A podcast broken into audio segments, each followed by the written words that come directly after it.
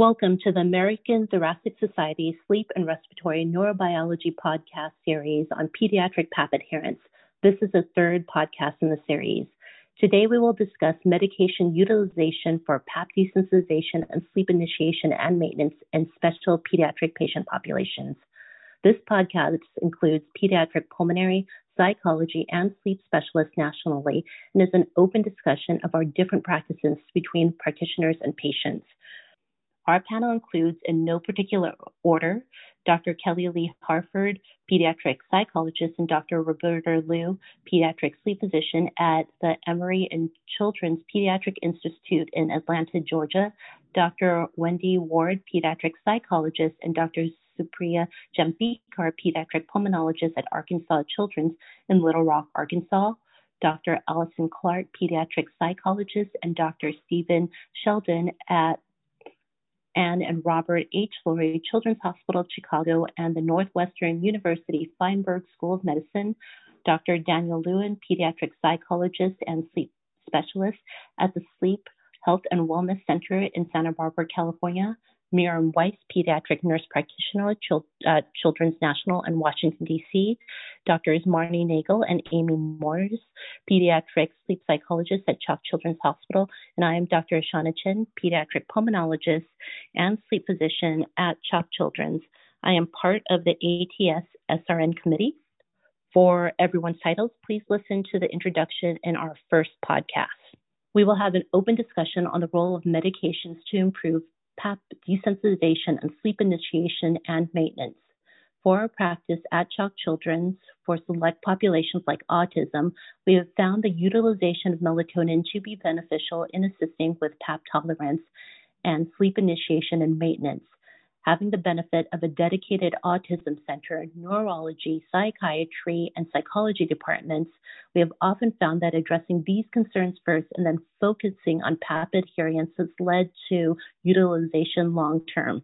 Often holding on PAP therapy while families focus on their psychiatric or neurologic and even social concerns first has been beneficial. Though we too care for an older patient population up to 22 years of age, we have not utilized other sleep aids despite some studies showing that they may be beneficial initially at improving PAP adherence. I don't think I've ever used medication. Yeah, I was just refer them to Allie. I was going to chime in from more of the behavioral perspective. I guess one of the things that we see is um, certainly medications can help them with sleep initiation and less resistance at bedtime with putting the equipment on. But the challenge that we see is um, if they're relying on that, then you know they come to an end of the sleep cycle and they're not as tired and they wake up and take the mask off. So I think if we don't achieve that desensitization first, like with daily practice and all of those things, um, it ultimately is not usually successful, at least not for the duration of the night in my experience. Um, but certainly there are times when it's more medically necessary when we would consider, yeah, the addition of a medication. We've used hydroxyzine a few times, um, partly because one is if there is any nasal congestion, allergies going on, so there's a medical part to it. It helps with anxiety and calming the patient down. Um, it helps with some sleep. So I've seen hydroxyzine work. Of course, when we started, we try to stop it once they've started uh, using it. I've been able to stop it in multiple patients. Um, first of all, we don't start it on all patients. We started if need be, if there's a uh, you know specific complaint of problems initiating sleep because of the pressure. So in that case, we've tried. Also, we've done a few inpatient desensitizations and we've used hydroxyzine during dose and then uh, when we discharge. We try to stop this medication, but I've not used clonidine or any other medications. At least I don't remember. It's usually hydroxyzine if at all. Just on what Ali said, um, that, that it's probably optimal to really do very, very careful diagnosis in some of these more complex patients. So really tease out anxiety from some sensory sensitivity, um, and and a lot of work can be done behaviorally there if there is someone who can do that work.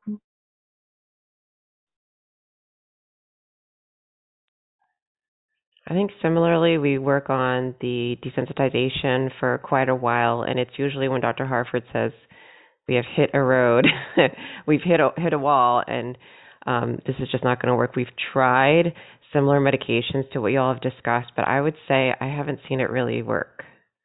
What do you? Same thing. Yeah, you know, I think so. I've I've been at three different institutions, I would say at this point, um, doing this work, and it's really varied um, at all three. You know, I think in all of the patients, when we do anything, once everything else isn't working, it's less likely to work. So, um, you know, in the places where I feel like medication has been prescribed earlier to help the process, it sometimes does work better. And who knows, maybe those patients would have done better fine without the medication anyway. Um, but then when we've kind of exhausted everything and we're like, let's just throw some medicine at it, that usually doesn't really work either.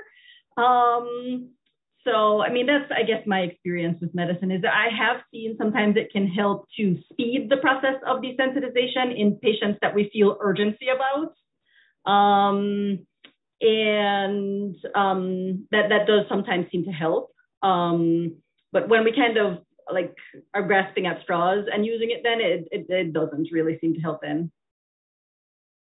I agree with Dr. Harford. I think my experience historically is that those meds were used a lot 10, 15 years ago, much less so now, strategically so now. I have had a few patients who really benefited from a clonidine, from um, uh, something related to anxiety at night or um, the hydroxyzine probably more more often than the others.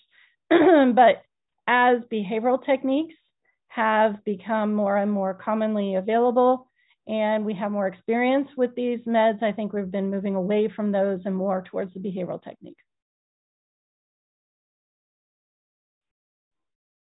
And I would just add, I think many of our patients with co-occurring psychiatric conditions who are being monitored regularly by their psychiatrists um, that might have a comorbidity with um, a significant anxiety disorder.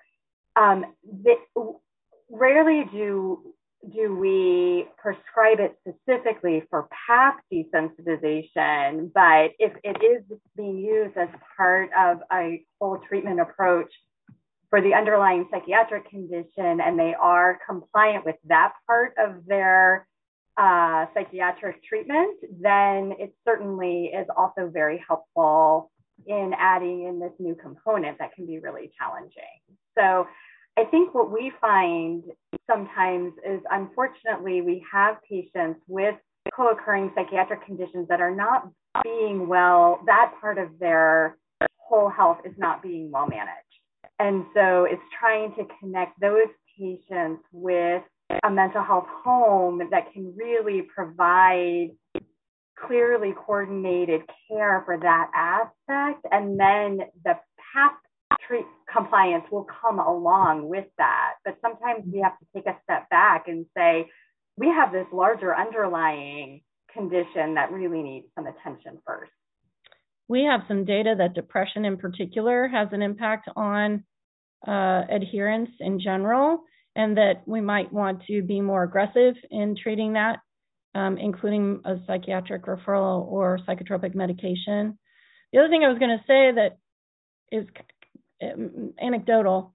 Uh, I've had more than a few ADHD kids when we appropriately medicate them during the day their sleep onset and their ability to sustain sleep at night improves dramatically, which of course helps with PAP adherence. So um, why that happens, I'm not totally sure, but uh, I have seen it.